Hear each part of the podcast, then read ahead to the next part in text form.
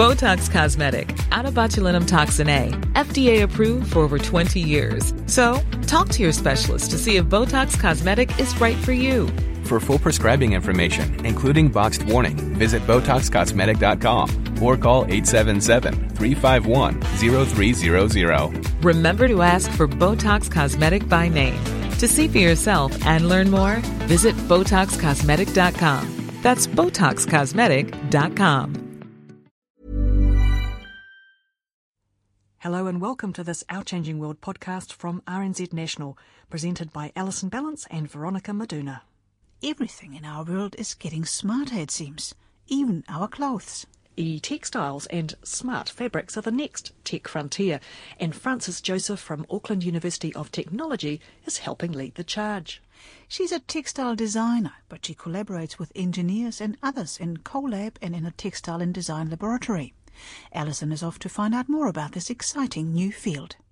CoLab is a collaboratory, so it's a, interdisciplinary research centre trying to work in those interesting intersections between traditional disciplines, particularly in terms of new technologies. So, e textiles, the area that I'm doing a lot of work in, which really brings together people from textile design electrical engineers and also material scientists and also, uh, I suppose, specialists in terms of application areas. So we're doing a lot of work with uh, physiotherapy at the moment, really starting to think about how you bring these together where you've got perhaps someone who's an expert in designing textile structures, but they're doing that for the aesthetics, for the uh, for the sort of haptic, the feel of something, um, for the you know traditional ways you might think about how we use textiles, and then you're getting an engineer coming in and thinking, well,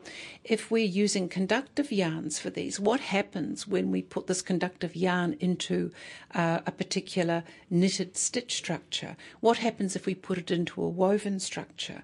Uh, what happens if we want to try and create textile based electronic components that are flexible and drapable and wearable as opposed to more traditional hardware which doesn't conform to the body. One of the reasons we're interested in applications for physiotherapy, we're not talking about producing technology for clinics and for specialists to do very detailed evaluation.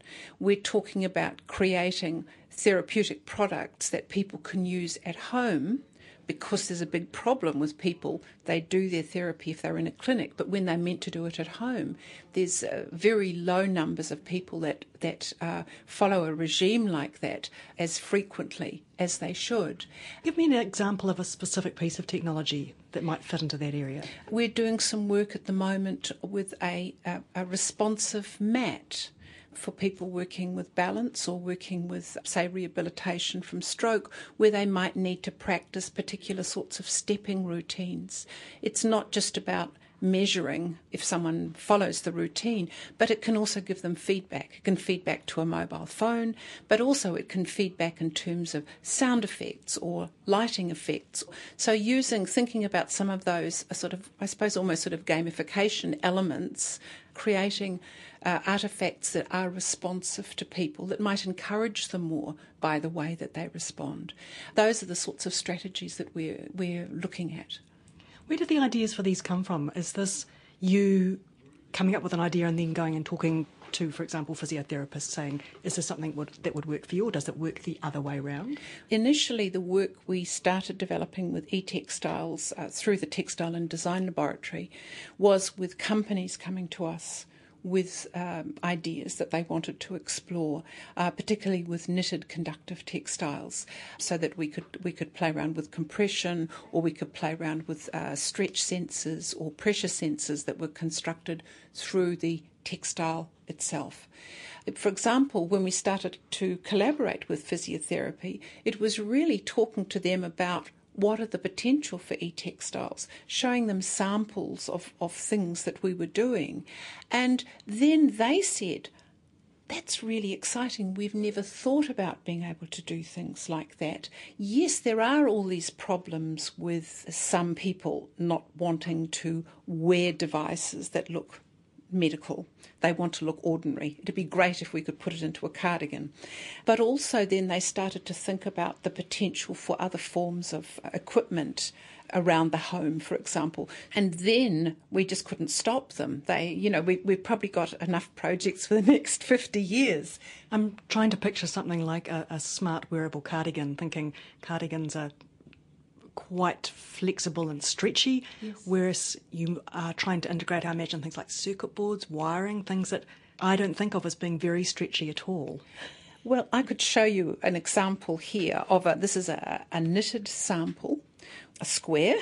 The outer areas are knitted in non conductive uh, yarns, but the, the square in the middle is knitted with conductive yarn, and at the edges of it, it's got a uh, another, almost like little wires that are, that are knitted into the textile. So we can use this as a stretch sensor. We could use it, for example, if we wrap that round the body, the, the amount of stretch and compression creates a resistance across the textile. And so that can be measured and that can be used to gauge, for example, if I was moving around and wanted to say gauge the, you know, the, the bend of my knee or something, I could get a reading from that. And so you can see with this that actually the sensor itself is textile. And quite a lot of the wiring is textile. Where the issue with this is then is how you join this part of the wiring from the sensor then to whatever microprocessor that you might have. Uh, there's a, a, wonderful group in uh, the UK that are actually integrating microprocessors into the yarn itself and encapsulating them. So the idea of the uh, textile not just being a sensor, but also being part of a whole sort of electronic system is really interesting possibilities. Can I just have a feel of that to see how the two different parts of it go? So the outside is is just a, a just a polyester yarn. Yeah, I mean it feels yeah. a bit like a, one of those crepe bandages. That's right. Yeah. And, and this is a silver, um, a silver. The silver conductive area feels, yes. I have to say, very similar. If you think about the handle of it, it's slightly different, slightly a little bit more, probably a little harder. So this particular yarn is metal fibres uh, that are blended with, with polyester. But uh, there's also a lot of work that's starting to happen, say, with nanofiber yarn and uh, conductive inks that are using conductive nanoparticles. So we've also been doing a little bit of work with that. And we're also working with a company in Auckland looking at producing nanofiber yarns. So I suppose there's several layers to the the textile structure itself from molecular level to the yarn level and the structure of the yarn, and whether that's all conductive or it's a combination of conductive and non conductive. Then there's stitch structures. Um, and whether with with knit it's very interesting because plain and purl and combinations of stitches and some stitches are more stretchy, uh, some are more controlled, um, and again you can start to get different electronic behaviours, not just through the yarn itself, but through the stitch structure and the way that the textile behaves. I am Charlotte Alexander, and I'm a recent master's graduate. At the moment, I am organising a bunch of different componentry for an e-textile kit that we're going to have available for students, hopefully. Bits and bobs, like for example, this is a lily LilyPad Arduino. So this is a microcontroller with sewable tabs on it that means that you can use conductive thread to create circuitry. You can attach sensors and outputs, so LED lights or motors. They were developed by a woman, Leah Buechley, who's at MIT in the United States. Uh, is a physicist and a computer scientist, and she's very interested in getting women and girls working with programming and new technologies. And she realised that actually a lot of girls like making things they can wear. And so she developed these using the Arduino platform, but LilyPad was a very specific textile application so that not only can you use these to make wearables, but in doing that, then you start to learn basic programming. Charlotte did a wonderful workshop as part of a, a series for introducing young people to STEM subjects. But they also made these beautiful sort of textile. Textile sensors, yeah.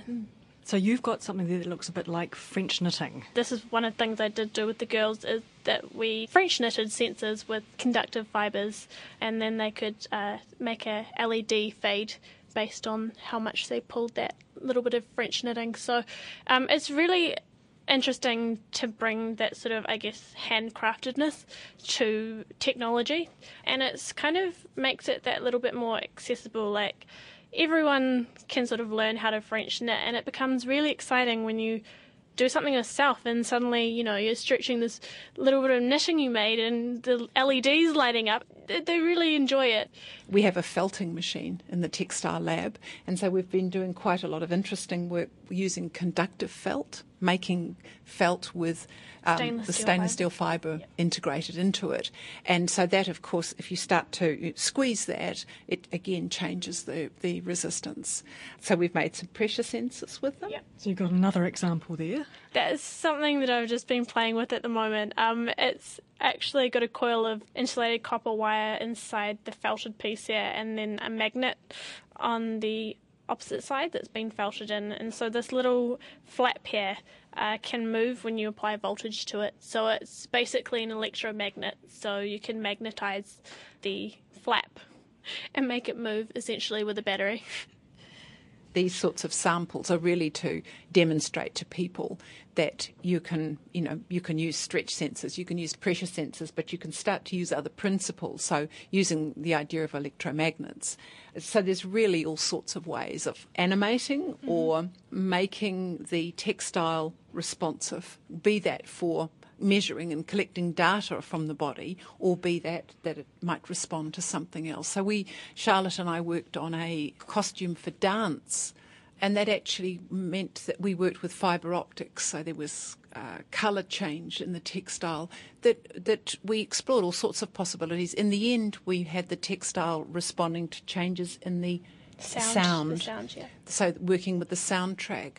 But we also played around working with accelerometers, so worked with the velocity of the dancer, uh, working with tilt sensors, so worked with the different body alignment with the dancer. So it's interesting. The work that we tend to do, say, with health sciences uh, or sport, tends to be more scientific and measuring, but we're also very interested in the expressive potential, you know, which textiles, of course, have always had, but also if we sort of take it beyond decorative into these textiles that can really express things. Um, we have an, I have another student, um, Amit Gupta, who's doing his PhD, and he's working with emotion sensing textiles that will respond to, say, galvanic changes in the skin, uh, heart rate, other physiological signs of emotional change. He worked with uh, Donna Cleveland, another one of my PhD students, and they made a dress for one of the staff in the School of Business to wear for a, an awards night. And the colour of the collar changed depending on the emotional state of the woman wearing it. And her PA said to me afterwards, she said, that dress was fabulous because. Firstly, I could see where she was in the room, hundreds of people, but also when I could see that the collar was changing from pink into purple, into blue, I knew I needed to get over there and help her with things. So actually, it was quite an interesting communication device. It was a bit frivolous in one way, but actually it was very interesting the way that it worked. Some of the early sort of wearable technologies were that sort of way they were used by artists and you know fashion designers in ways that you probably wouldn't wear every day but it created this sort of platform of thinking okay well you can do that but how how does that become a, a function that i can utilize in other ways That was Masters graduate Charlotte Alexander, and you also heard Frances Joseph from AUT University. Thanks for listening to this Our Changing World podcast. Check out our webpage for photos and web features, rnz.co.nz slash Our Changing World. Kia ora mai. Botox Cosmetic, onabotulinumtoxinA, FDA approved for over 20 years. So, talk to your specialist to see if Botox Cosmetic is right for you. For full prescribing information, including boxed warning, visit BotoxCosmetic.com or call 877 351 0300. Remember to ask for Botox Cosmetic by name. To see for yourself and learn more, visit BotoxCosmetic.com. That's BotoxCosmetic.com.